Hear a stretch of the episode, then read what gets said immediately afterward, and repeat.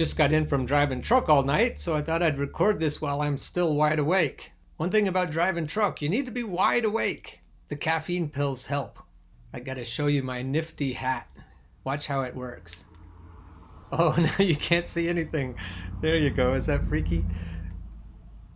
That helps me when I'm doing my midnight pre trip inspection. So I was having a conversation with a friend of mine the other day, and we were talking about cryptocurrencies. We also noticed that there are cities popping up that are free from government interference and free from monetary interference. We were musing about joining one of those cities and stepping off of the regular conventional conveyor belt. And again and again, the discussion comes down to centralization versus decentralization. And I don't know about you, but I'm definitely more about decentralization because of how impossible it seems to be to fix our current system.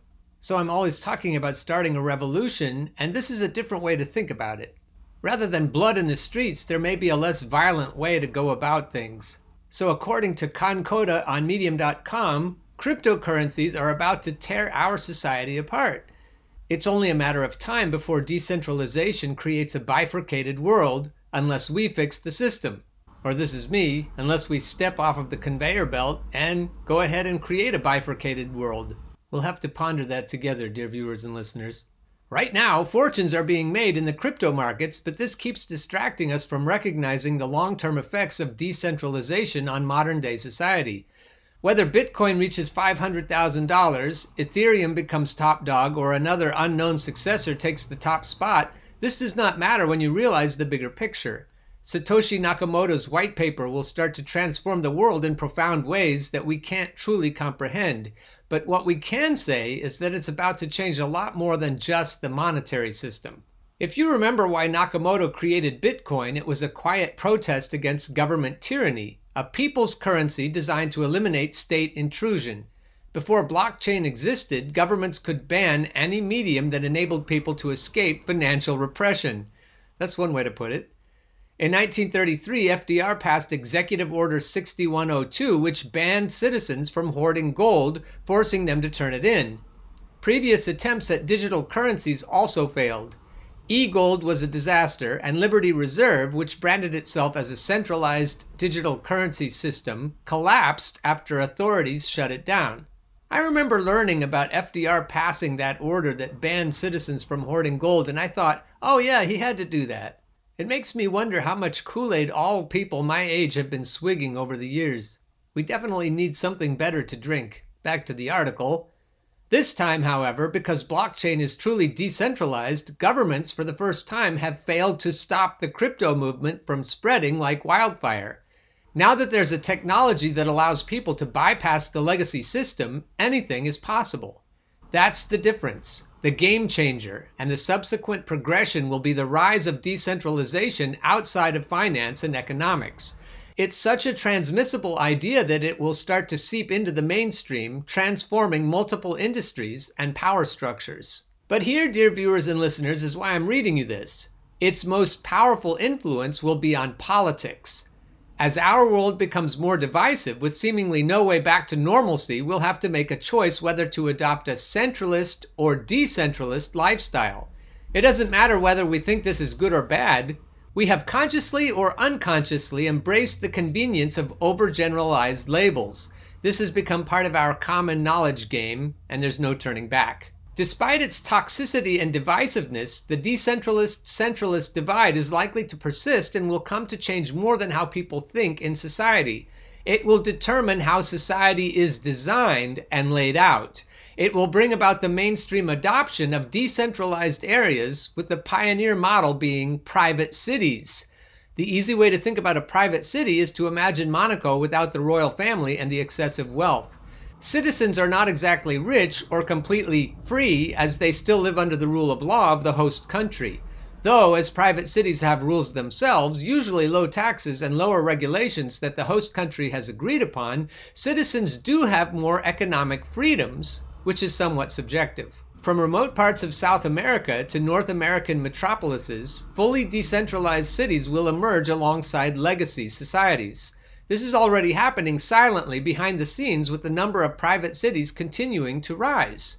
Sarah Moser, an associate professor of geography at McGill University, has located over 15 private cities plus other areas where public private partnerships have started development. The most notable is Songdo in South Korea, where a real estate giant, Gale International, and construction giant, POSCO, have built a private city estimated to house over 130,000 people.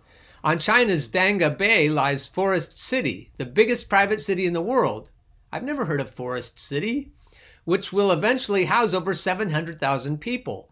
Even corporations have jumped on the bandwagon, with Google creating a Toronto based private smart city. If you think it's a crazy idea that the world will embrace private cities, recall the initial skepticism about the iPhone. If new products are convincing, they can subsequently revolutionize entire markets. Today, virtually all cell phone manufacturers produce iPhone like smartphones because nothing else is in demand, says private city pioneer Titus Gebel in his Free Private Cities Manifesto. Around 1900, if asked about their most preferred transportation improvement, most people probably would have answered faster horses. The fax machine was judged by the commissioned market research institutes as an unwanted gadget. If comparable surveys had been conducted before the first iPhone appeared, something similar may well have been the outcome. In Yuval Harari's best selling book, Sapiens, he reminds us that discounting the threat of small but radical concepts and ideas makes us look silly in the long term.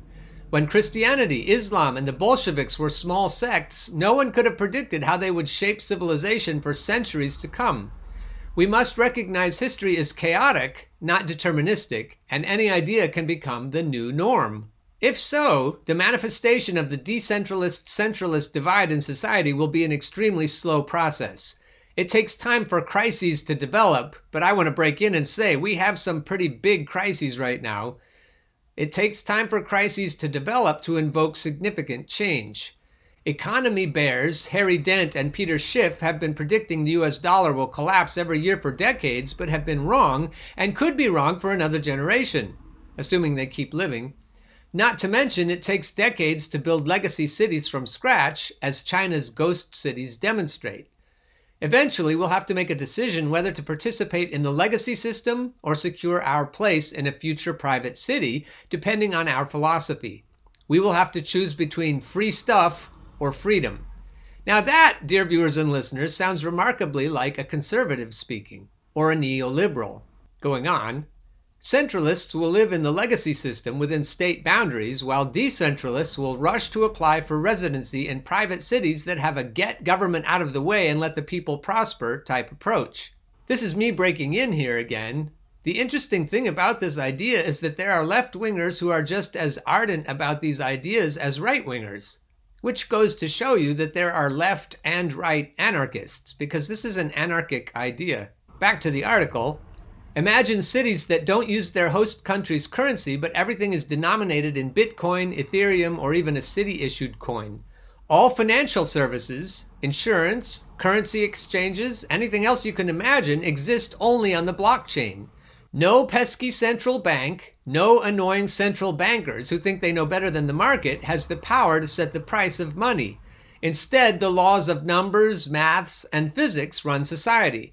The digital nomad movement will become more attractive as you can not only jump from city to city, but private city to private city with limited credentials. Meanwhile, the elites will create their own centralized versions of decentralized systems but they will only exist inside the legacy system, and the centralists will have to jump on board. If you think China's social credit system can't come to the Western world where they digitally punish bad behavior such as jaywalking by deducting your privileges, look at some of the latest policies that Western world politicians have proposed. Vaccine passports are highly discriminative, pushing the most marginalized into a tougher position, yet many support it. This will only fuel the fire more. Everything the elites do to try to stop decentralist outflows will make it worse. What happens when half the population feels their freedoms are under threat? I'd say a lot more than half the population feels that way right now under the current economic strain. Back to the article. What happens when half the population reaches breaking point? Something has to give. This is civil unrest waiting to happen, but it does not have to end in a civil war. The way out remains simple the elites must admit their system has failed. Yeah, that's going to happen. and come clean. The size and complexity of governments have to shrink, otherwise, the decentralists will flee. Otherwise, we'll witness the segregation of society manifest as decentralist private cities and centralist legacy cities, a Hunger Games esque reality, a Matrix esque world where the elites are the robots, enabling the decentralists to live within Zion's walls. The rise of private cities and the resulting bifurcation of society is not a certainty, but if the financially repressive status quo of rock bottom interest rates, rampant inflation, and out of control money printing continues, it's unavoidable. In an interview between Marco Wützer, who's somewhat of a private city thought leader, and investor George Gammon, they say that when it comes to government tyranny, everyone has a limit, a boundary that, if crossed, means that they will call it quits and leave. People should draw a line in the sand, Gammon says. If the government does this, whatever this is, I'm gone.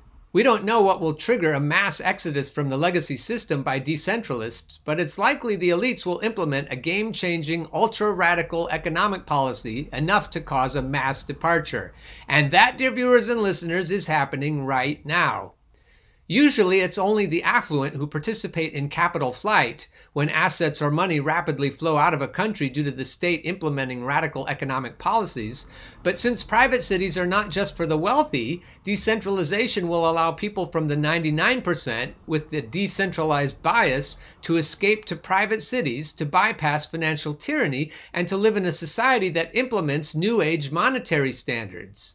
I wonder what the modern monetary theory people think of this. The rise of freedom movements, cryptocurrencies, private cities, and civil unrest is a sign that more and more people have realized the elites will never change the system unless the people take a stand. Why they won't alter the status quo is up for debate.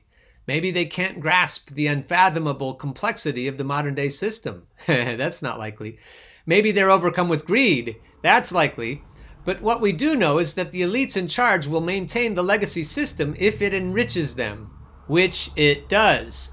Those fed up with the old system will have to take matters into their own hands, not through a brutal civil war, although I still think that's probably what's going to happen, but through a civilized, peaceful transition, either leaving the country or moving to or into a decentralist city or area. This is the type of crazy reality we may have to live in if governments, central banks, and other institutions fail to acknowledge that their policies are slowly creating the catalysts needed to form such a bifurcated world. We need the elites to realize their multi decade project of suspending economic gravity has failed. We need a financial reset to prevent private cities from becoming the radical new norm. I'm not sure why this writer wants to prevent private cities from becoming the radical new norm. I'm also not sure why this writer wants to discourage out and out revolution. I'm guessing that this person has a greater than average net worth. People with money don't like financial resets and they don't like radical new norms. On to the conclusion. Will our leaders finally change their minds and try to fix the monetary status quo instead of propping it up indefinitely? Probably not. After their recent actions and decisions over the past few decades, achieving a soft landing has become a near impossible task, and that's perhaps the scariest part of all. I don't know about you, but I say, bring it!